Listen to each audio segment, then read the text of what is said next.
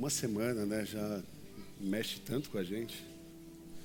Mas, de fato, estava com muita saudade. Bom dia, graça, paz e bem da parte do Senhor Jesus Cristo a todas e todos.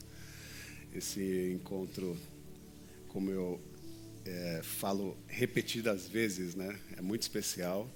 E primeiro eu falo daqui, né? Opa. Primeiro eu falo daqui, é, porque eu estava com saudade de tudo isso aqui, ó, né, de todo esse movimento. É, e, e, é muito louco, assim, porque uma pessoa que se dedica a, a estar presente né, semana a semana, uma semana né, de, de divisão, de mudança, já, já, é, já traz assim, várias questões assim, de, que, que transitam em volta dessa saudade aí que a gente sente. Né? Vocês são muito especiais para mim, de fato. É, seja muito bem-vindo, você que está em casa e nos ouve, seja no tempo ou no momento que você estiver, que essa mensagem seja especial no seu coração, que esse tempo seja um tempo especial e que você possa também compartilhar essa mensagem com seus amigos e familiares.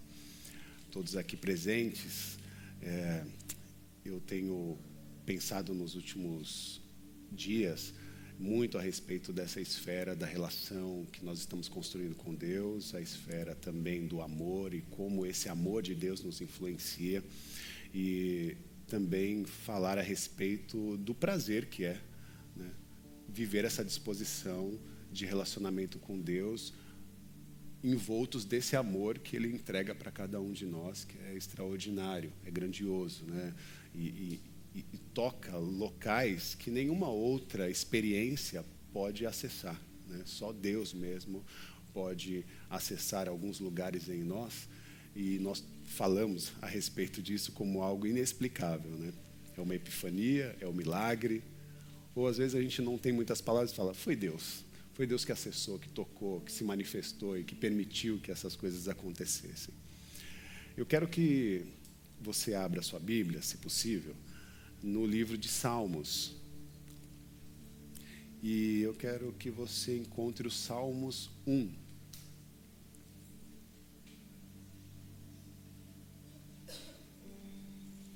Salmos 1.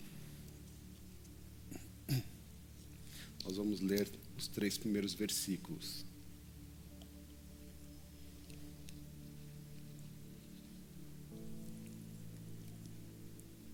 Todos encontraram? Salmo 1, verso 1 diz assim: Bem-aventurado aquele que não anda segundo o conselho dos ímpios, nem se detém no caminho dos pecadores, nem se assenta na roda dos escarnecedores. Antes, tem o seu prazer na lei do Senhor, e na sua lei medita de dia e de noite pois será como uma árvore plantada junto a ribeiros de águas, a qual dá o seu fruto no seu tempo, as suas folhas não, cai, não cairão, e tudo quanto fizer prosperará. É, feche seus olhos e consagre esse tempo, seu coração e mente ao Senhor. Pai querido e amado, nós te louvamos pelo teu cuidado, louvamos pelo teu abraço um abraço paterno, materno, de protetor, cuidador. Que essa graça, Senhor, nos envolva através da tua presença, na manifestação do teu filho e do sopro divino do teu Espírito Santo, da rua divina. Envolvidos por essa graça, nós queremos aprender contigo.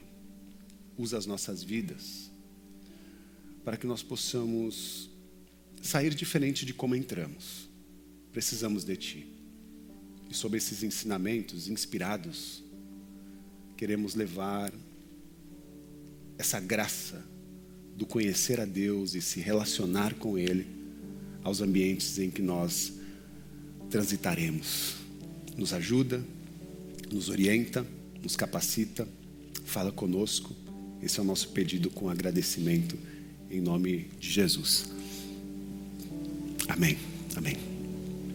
Nós vivemos sempre nessa constante busca de felicidade. A gente sempre quer ser feliz ou quer ter momentos de felicidade. Nós estamos sempre nessa busca de tentar buscar algum tipo de satisfação para a gente continuar, para a gente se manter em pé, vivo, em tempos tão difíceis e tantas adversidades. É, eu penso que nós estamos num tempo que as pessoas estão buscando isso. Né? Eu busco satisfação, eu busco sim felicidade ou momentos de felicidade. Compreendo que felicidade não é um estado né, pleno da nossa existência, mas que são é, alguns momentos é, que nós vivemos que refletem essa, essa experiência do que é ser feliz, do que é viver um momento de satisfação, de plena satisfação e de felicidade. Muitos de nós achamos que só é possível viver essas coisas se nós tivermos uma vida abundante. E essa questão, ou essa palavra abundância, ela tem ou pode ter vários significados. Quando nós falamos de vida abundante, é, o que vem na sua mente? É, em algum momento da minha vida, vida abundante era relacionada à vida material, a ter posses, dinheiro, possibilidade pra, de compra, né? capacidade de compra de coisas. E com o tempo e o amadurecimento e a experiência na vida e nas relações, eu fui percebendo que a abundância não está necessariamente nesses moldes, né? Por isso, quando alguém fala assim, ah, dinheiro compra felicidade, né? Há pessoas que dizem que sim, há pessoas que dizem que não. Mas é, a própria pergunta, na sua é, quando ela tem a sua resposta, ela vem carregada destes é, dessa experiência materialista, né, em que é, a felicidade só é possível ou não a partir de algo que você tem, algo que você obtém. E parece que Jesus traz uma proposta diferente desta, que está muito conectada ao nosso cotidiano, às nossas relações e à nossa forma até mesmo de se relacionar é, com. É, nos relacionar em vida, né? essa, essa experiência de troca, de compra, é, de negociação, ela está muito no nosso cotidiano. A gente faz isso sempre. E às vezes é muito difícil a gente modular a experiência que está no nosso cotidiano para a relação que nós estamos construindo com Deus e para a relação que o próprio Deus propõe para cada um de nós. Né? Então, quando nós vamos lá para João 10,10, 10, naquela provocação, o diabo veio para roubar, matar e destruir, Jesus afirma dizendo que eu vim para trazer a vocês vida. E vida o que, meus irmãos? Abundante. Olha essa palavra de novo aparecendo. Vida abundante. Que que vida abundante o Senhor nos apresenta? Que tipo de abundância é essa que Ele está colocando diante de nós? Qual é a qualidade de vida de alguém que vive uma vida abundante? Quais são as características de uma vida abundante? É nesse lugar que eu gostaria de refletir, é, pensando que, em primeiro lugar, a Bíblia ela não vai descrever que a felicidade, é, na verdade, ela não vai descrever como é a felicidade. A Bíblia não vai descrever o que é felicidade, mas ela vai descrever o que é uma pessoa feliz. Ou como vive uma pessoa feliz. Talvez você não encontre na Bíblia Sagrada o que é felicidade, mas você vai encontrar o, como se comporta uma pessoa feliz. E aí você sabe muito bem que quando nós lemos o texto bíblico, e alguns, eu sei que vocês é, usam é, versões é, diversas da Bíblia Sagrada, algumas, é, nos, algumas Bíblias no Salmo 1 vai dizer bem-aventurado, e outras Bíblias vão dizer feliz é. Né? Então, bem-aventurado aquele ou feliz é aquele. Estamos falando desse lugar. Como é uma pessoa feliz? Como vive uma pessoa bem-aventurada? Uma pessoa que recebeu essas bem-aventuranças de Deus. É nesse lugar que eu, que eu, eu penso é, trazer a nossa reflexão, porque olhando o texto, o salmista encontra uma fonte que eu considero a fonte correta do prazer. A fonte correta que lhe dá prazer no encontro com esta tal felicidade.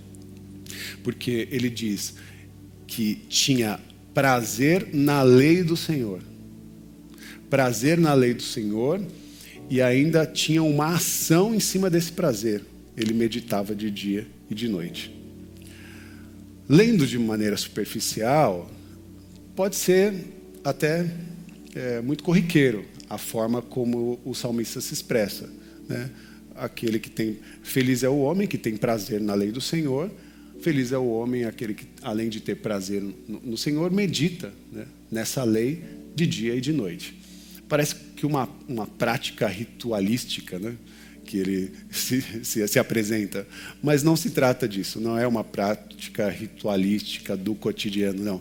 É, é o que o salmista está querendo dizer é muito mais além do, da compreensão simples dessa, desse versículo.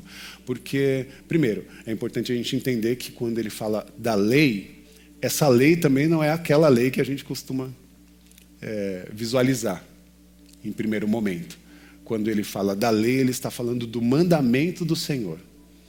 E aí nós temos uma perspectiva histórica. As leis que foram entregues para Moisés, as leis que foram determinadas pelos profetas.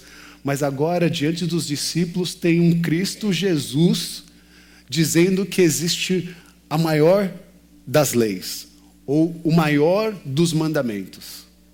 Um Jesus agora que se encontra com seus discípulos e faz uma síntese dos mandamentos. Dos mandamentos de Moisés, a síntese dos mandamentos dos profetas.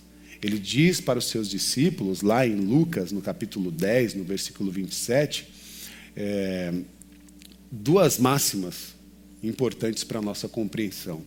O primeiro e maior mandamento, em Lucas 10, diz que é, Jesus diz para os discípulos: ame o Senhor Ame o Senhor seu Deus de todo o seu coração e de toda a sua alma e de todo o seu entendimento. Aqui é uma perspectiva de forma de relação com Deus. E uma perspectiva desafiadora. Amar a Deus com todo o seu coração, com toda a sua alma, com todo o seu entendimento.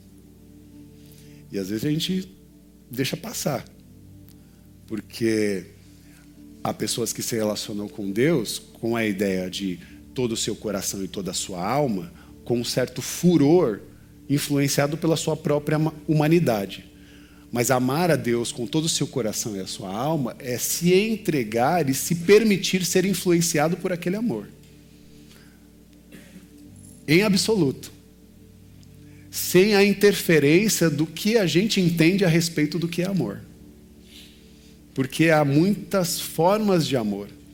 E talvez a forma que você conheça de amor seja uma forma de amor violenta, que agride, que aprisiona pessoas. Você já viu como funciona o amor eros? Eu te quero. Mais do que te quero, te possuo. E você agora é meu, você é minha. O amor eros leva para esse lugar perigoso, onde nasce também as, a, a, as suas opressões. Não só o amor erótico, né, de Eros, mas o amor que também é possessivo. Perigoso para as relações. E às vezes a gente modula o amor dentro dessa experiência e quer fazer com que Deus se relacione sobre esses moldes. Então, qual é o amor que eu estou influenciado quando eu olho para Cristo? E como eu tenho tratado essa relação com Ele? quero moldar um Deus a partir do que eu entendo a respeito do amor, eu quero fazer com que o amor de Deus seja influenciado e, e, e desmonte toda a ideia que nós tínhamos até então a respeito do amor. Ame o Senhor, o seu Deus, de todo o seu coração, de toda a sua alma e, por favor, de todo o seu entendimento essa capacidade de poder raciocinar a respeito daquilo que o Senhor está nos entregando. Não é um amor iludido. Não é um amor que chega e é tomado só pelas paixões.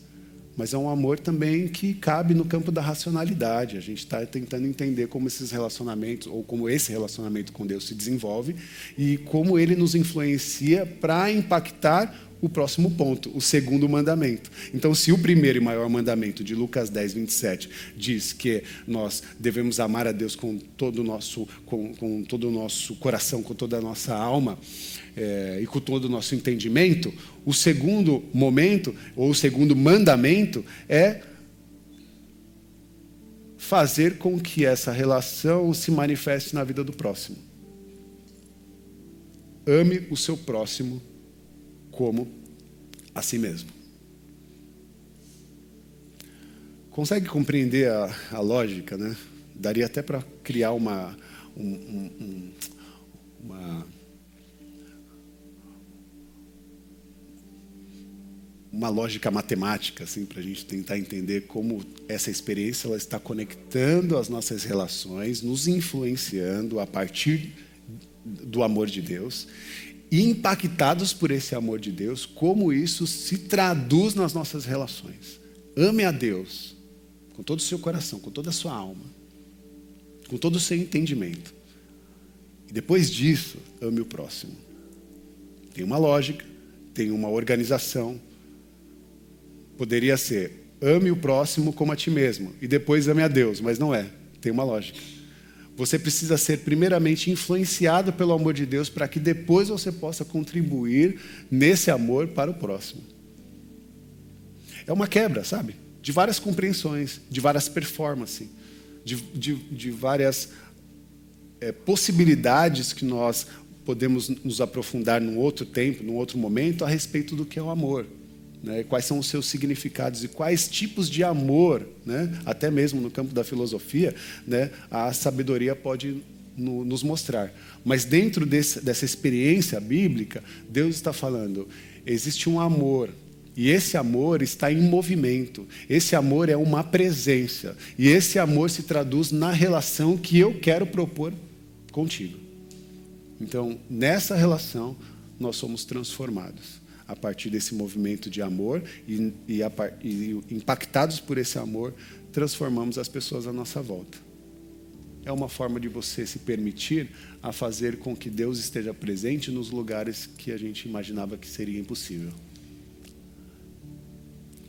Entende como a nossa expressão, a nossa forma de, de compreender é, as relações, o mundo e a dinâmica também é, do cotidiano acabam mudando quando nós colocamos essa lógica, aplicamos essa lógica nos nossos caminhos? Por exemplo, é, quando eu digo onde você for e colocar a planta dos seus pés, ali haverá prosperidade. Dentro dessa lógica, você vai perceber que a prosperidade que chega naquele lugar é a manifestação de Deus na pessoa, na sua pessoa, influenciada pelo amor de Deus. Não está no campo da matéria, não está no campo da, da grana, né, do impacto que você pode causar num lugar pelo, é, pelo, pelas suas posses ou pelo seu poder de posses. Não, é diferente. Onde você pisar, ali prosperará porque a necessidade de prosperidade na vida das pessoas não só, não só está no campo financeiro, mas principalmente está no campo das relações, do respeito, da forma como a gente cuida, abraça, acolhe, protege. Entende? Então, é, são esse, essas duas máximas né, do versículo 27 do capítulo 10 de Lucas que mostra para nós o, o amor intenso de Deus para com as nossas vidas que pode também ser traduzido como um amor intenso para o próximo, principalmente se nós estivéssemos, estivermos na, na condição do próximo, né? porque é uma forma de, também de ler e de se compadecer, né? de padecer com aquele que sofre, de padecer com aquele que está ferido, que está machucado, que está à beira do caminho. É uma forma de se conectar àquela existência e respeitá-la a partir da sua dor compreendendo a sua dor, nós também nos sensibilizamos a poder ajudar. Nós não olhamos mais com olhar altivo, mas nós olhamos de uma maneira horizontal, percebendo o outro como igual, como alguém que vive tensões, dores e dificuldades assim como nós vivemos. A segunda coisa que o salmista traz é essa característica que tem é, essa característica de quem tem a vida abundante e que conseguiu alcançar essa qualidade de vida. A Bíblia ela não escreve, ela não descreve, como eu disse, o que é felicidade, mas ela traz para a pessoa, ela traz na experiência da pessoa a oportunidade de nós compreendermos o que é uma pessoa feliz. Ela aponta sempre de uma maneira clara é, que a experiência da felicidade não está fora, não é algo que a gente precisa buscar. A experiência da felicidade, ela não é algo que a gente precisa ou consegue produzir. A felicidade não é um elemento que a gente consegue manipular, comprar. E o ser humano só pode compreender essa, esse lugar de felicidade quando ele se encontra com o próximo, se influenciado por amor de Deus, vive aquelas relações. Onde é que acontece a felicidade em si? Acontece no, na, na, na, na fala da Fernanda logo no início. Todo mundo aqui numa resenha, todo aqui numa boa conversa, o pessoal está ativo, está feliz, está trocando ideia, está trocando relação, né? às vezes falando de coisas boas que aconteceram e às vezes falando de coisas ruins também, mas é esse ambiente de proteção, de cuidado ou de autocuidado, em que nós olhamos uns para com os outros como iguais, entendendo é, as suas potencialidades e os seus, é, mas também as suas fraquezas. E nesse campo de relação, a felicidade começa a brotar. É nesse lugar que a gente chora, é nesse lugar que a gente sorri, é nesse, nesse lugar que a gente é acolhido por um abraço que a gente precisa muito, ou é nesse lugar que a gente abraça quem precisa. Esse é o lugar, ou esse é o ambiente que nós estamos propondo como comunidade, como igreja, para experimentar a felicidade do Senhor. Feliz é aquele, bem-aventurados são aqueles é nesse lugar que nós compreendemos que a felicidade do Senhor pode acontecer.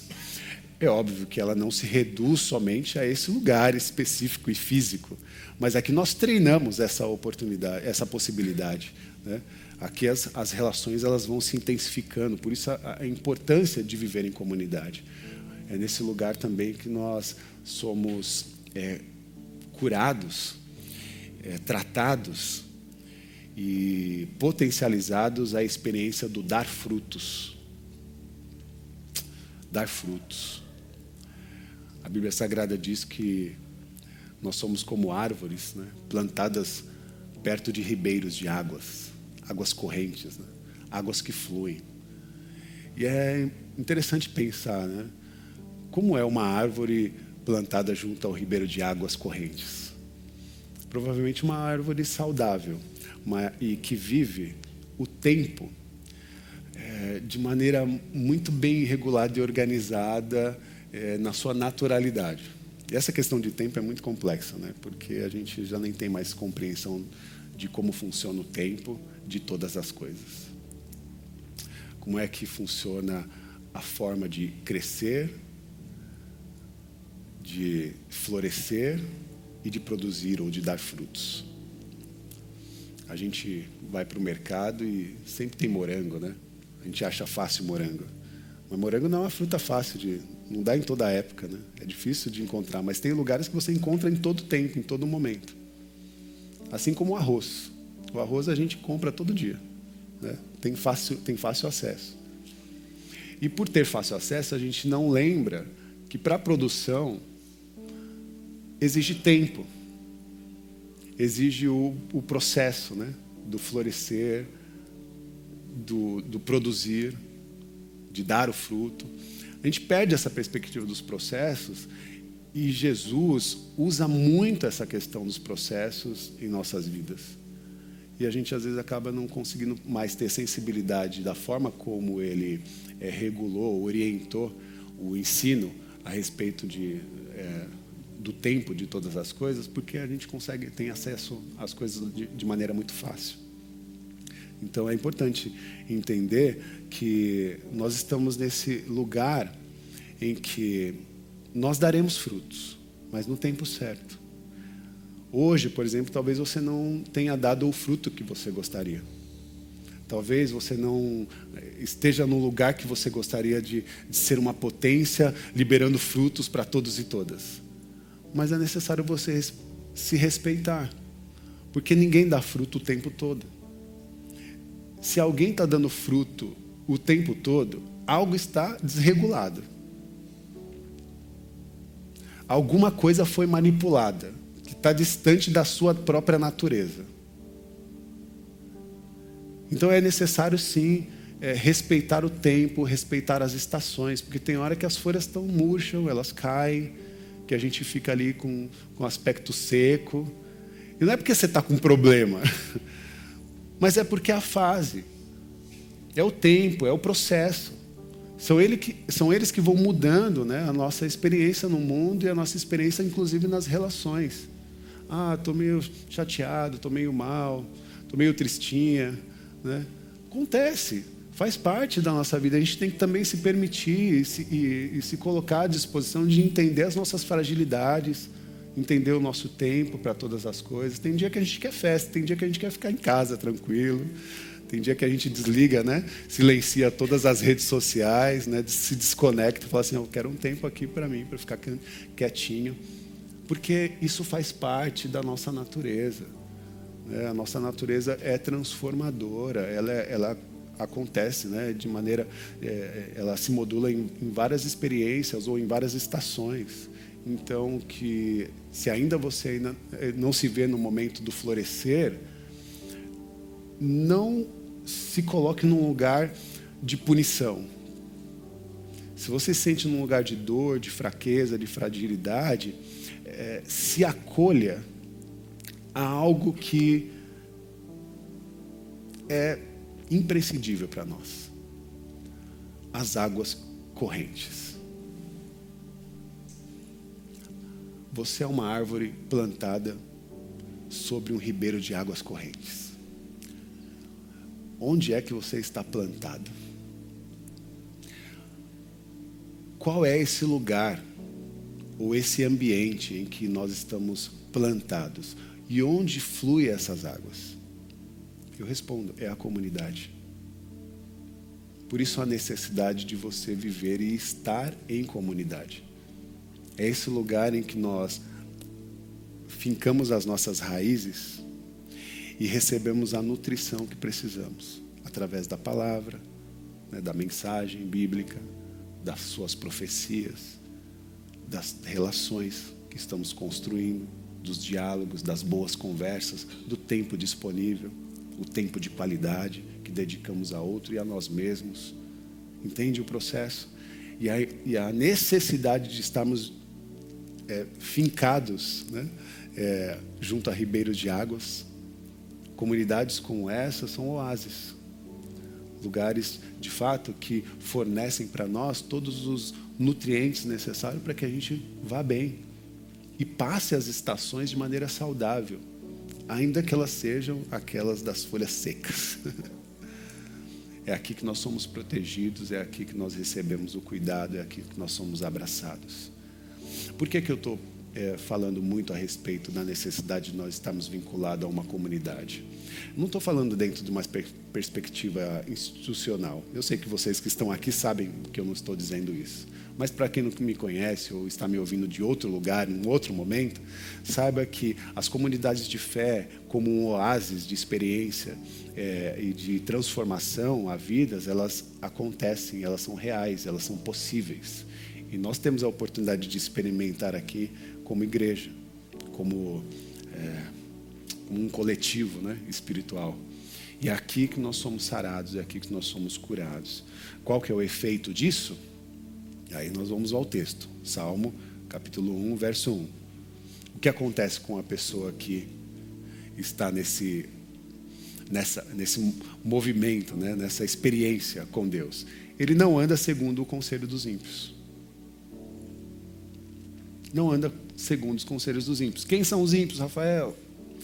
Os ímpios são os maldosos.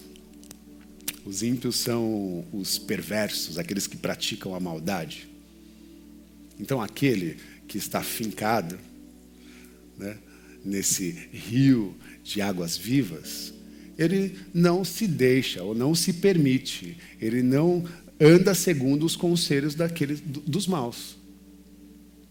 Ou seja, quando a conversa começa a ficar desagradável e você sente que é o melhor, que nem gostaria de estar ali, ou se você deseja até se retirar, siga suas intuições.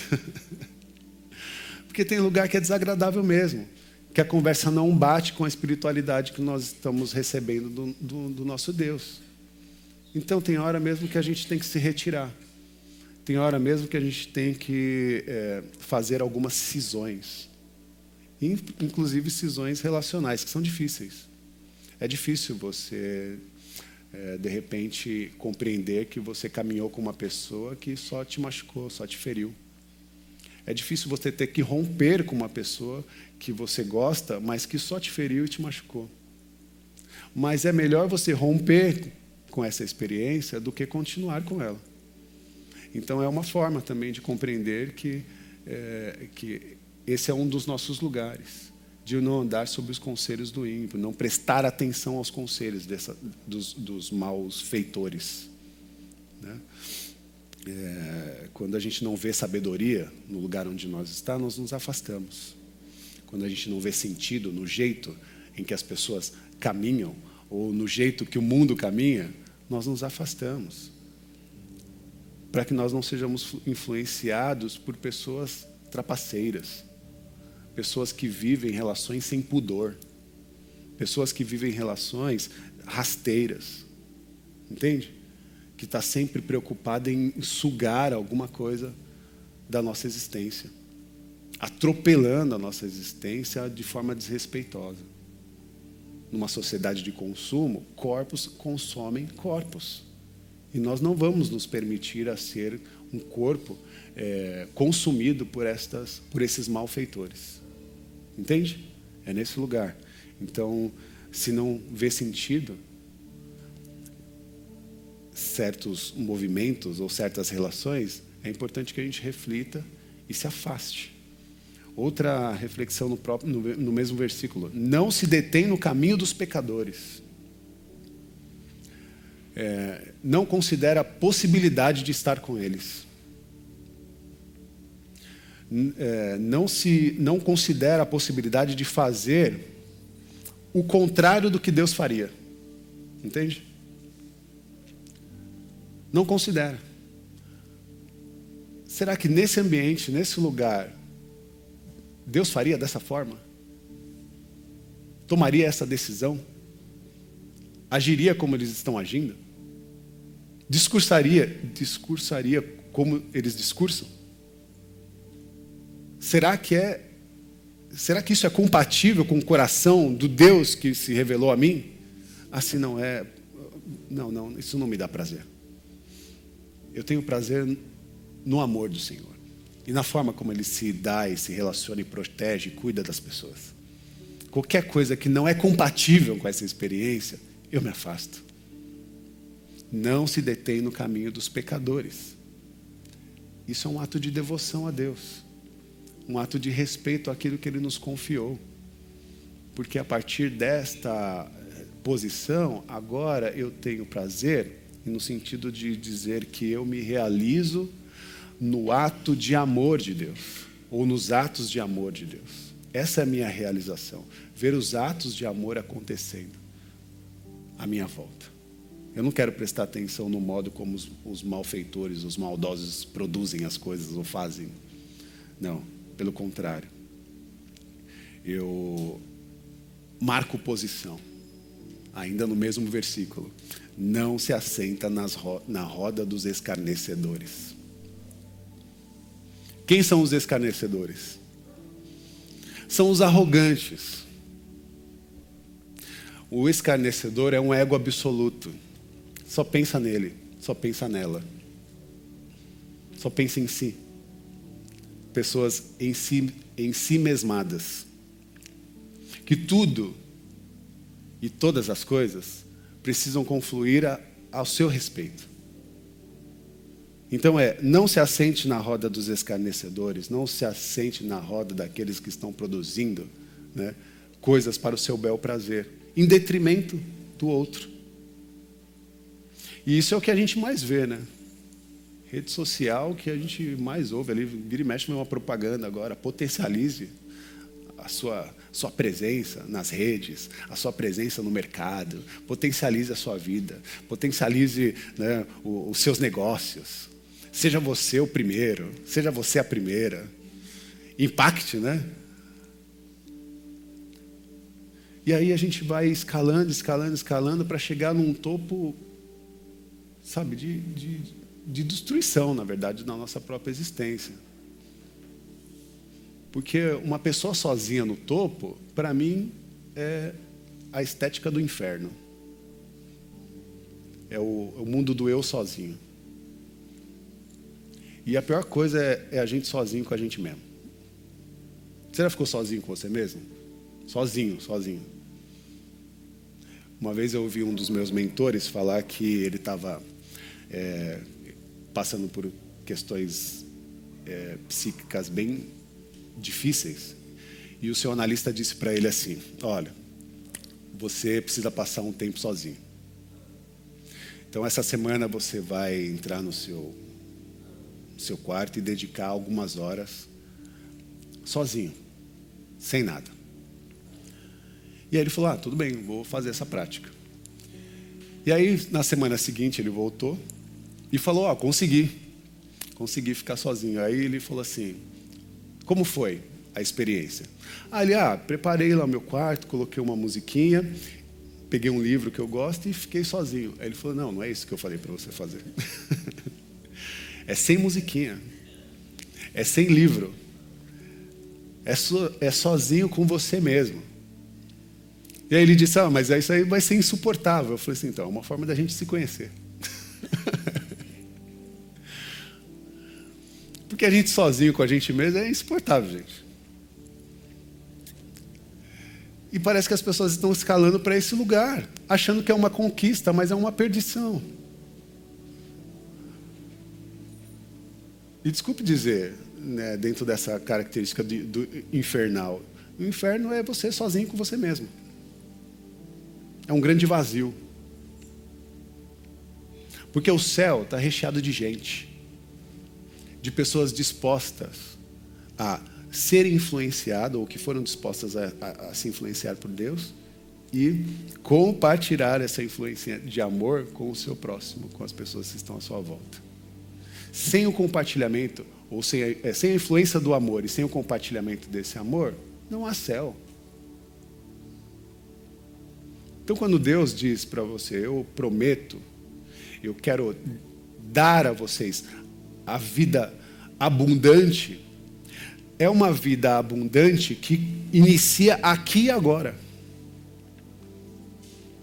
E vai, é, na sua plenitude, confluir no, nos céus. Mas enquanto a gente não está no céu, a gente vive os céus aqui, na terra, em nossas relações, influenciado pelo amor de Deus. Senão seria muito fácil construir uma espiritualidade para a gente seguir algumas regras porque eu seguindo essas regras eu vou para o céu. E está assim de, de, de religião propondo esse tipo de experiência. Sigo as regras que o pastor falou, sigo as regras que a igreja colocou lá no mural, e seguindo as regras, vou para o céu. Gente, vai ter gente que vai chegar no céu e não vai gostar. Não vai curtir. Vai chegar no céu e vai se sentir meio desconfortável. Você já foi num lugar que você se sentiu desconfortável? pasmem, tem gente que vai chegar no céu e vai se sentir desconfortável. Não é o céu que vai expulsar você de lá. É você que não vai conseguir se adaptar, porque está tão acostumado com coisas que não são compatíveis com o céu, que acabam expelindo de, do, do, lugar. O que eu estou querendo dizer é que a experiência do céu acontece agora. A gente precisa experimentar o céu para quando a gente chegar lá é só um, sabe? Não é um plot twist, é só o flow. A gente entra, entendeu? Então, essa experiência para nós é, é, muito importante. No Salmo 1, no verso 3, diz: Pois será como árvore plantada junto a ribeiros de águas, árvores fincadas nos ribeiros de água que são purificadas. É, todas as intempéries da nossa jornada, todas as dificuldades da nossa jornada, elas de fato nos afetam, nos machucam. E é necessário sempre tirar a poeira dos pés. Me lembro de Moisés, antes de chegar no lugar né, sagrado. Deus falou: opa, peraí, peraí, antes de entrar, tire essa sandália do pé. E tirar as sandálias, meu irmão, é tirar a poeira dos pés. O que a gente traz na história, na nossa caminhada. Tudo que a gente carregou, tudo que a gente trouxe até aqui. Moisés, tem muita religiosidade aí, tem muitas relações difíceis, tem muitas questões emocionais. Antes de você, tira as sandálias, porque esse lugar é santo e aqui você vai experimentar algo novo, algo transformador. É como Pedro que chegou diante de Jesus e falou assim: Não, não, de, jeito nenhum, você não vai, não vai lavar meu pé, não. E aí Jesus falou: Pedro, se eu não lavar seu pé, você não tem parte comigo, não. Plantado em ribeiros de águas. Aí Pedro vira para Jesus e fala: Então lava o meu pé, lava o meu corpo, minha cabeça, tudo que você quiser. Aí Jesus fala: Calma, não é tudo isso. Por que, que Jesus fala que não é tudo isso? Porque ele está dizendo também, meus irmãos, que você aceitou a Cristo? Você se colocou à disposição de viver a experiência dessa relação com Ele? Então você já está nesse processo. A questão é a poeira do pé. É isso que, que precisa de uma constante é, limpeza, né? dizer assim. É só o pé, não é o corpo inteiro, não. Porque você já se colocou como, como, com todo o coração e a sua alma ao Senhor. Você já se dedicou a Ele. Agora é só os processos do nosso cotidiano.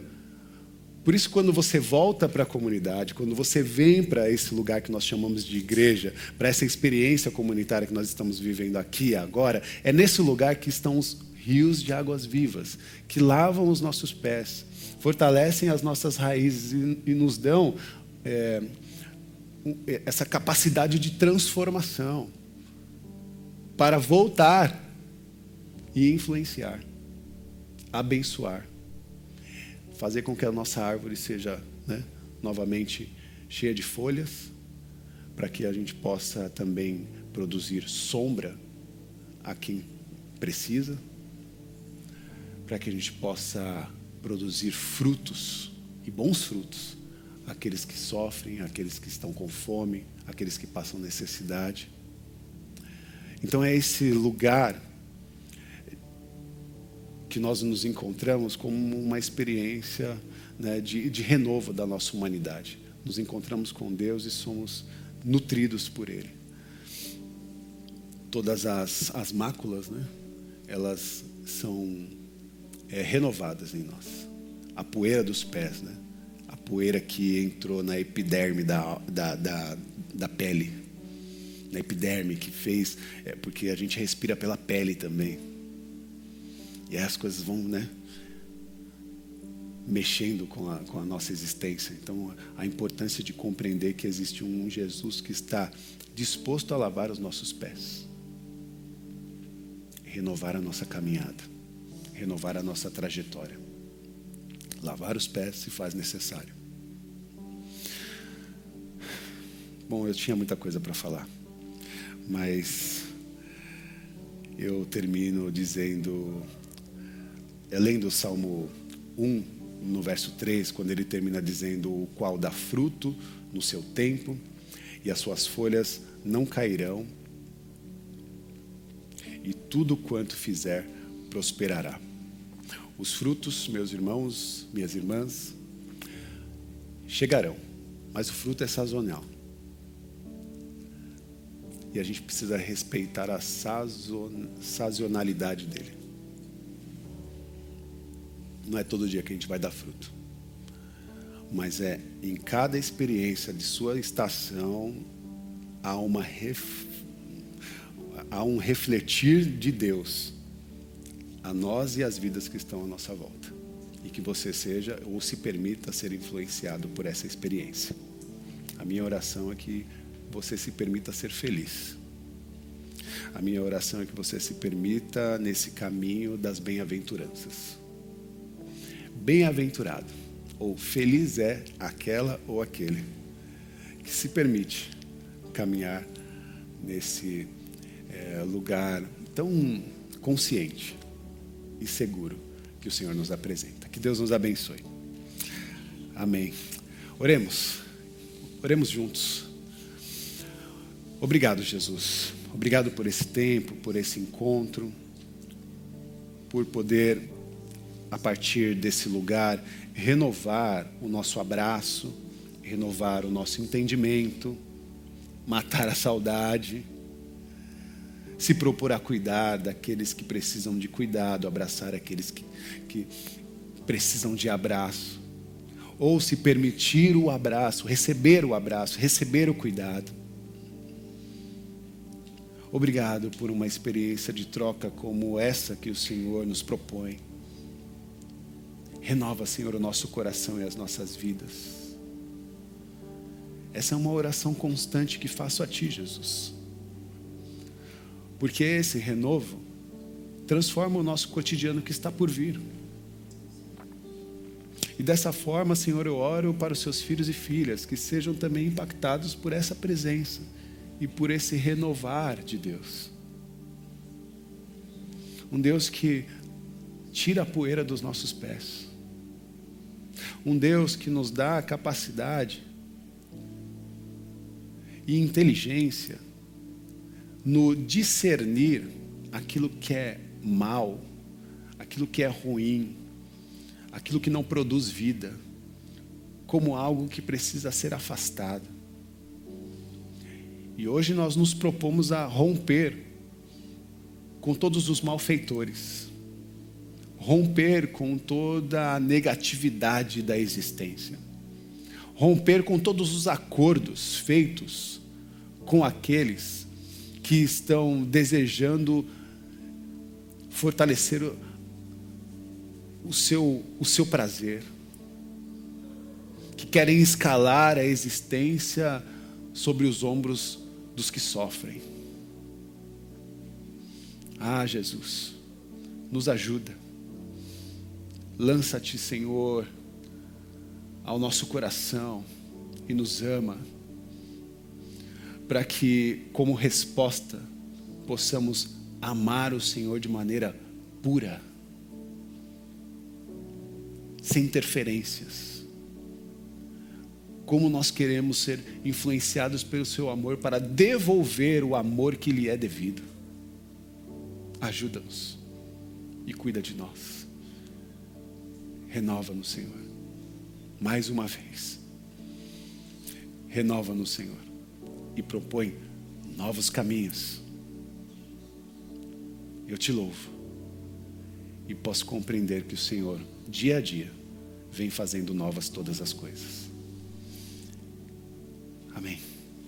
Que o amor de Deus, que a graça do Senhor Jesus Cristo e que a manifestação do Consolador, o Espírito Santo, esteja sobre a vida de todas e todos saiam daqui com esse coração puro, renovado, com olhares sensíveis ao que está à nossa volta, especialmente ao espelho, influenciados pelo amor de Deus.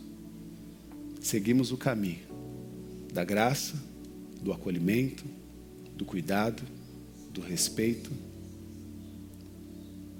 em todas as esferas das nossas relações.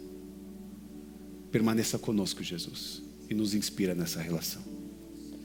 Que Deus nos abençoe. Amém. Amém.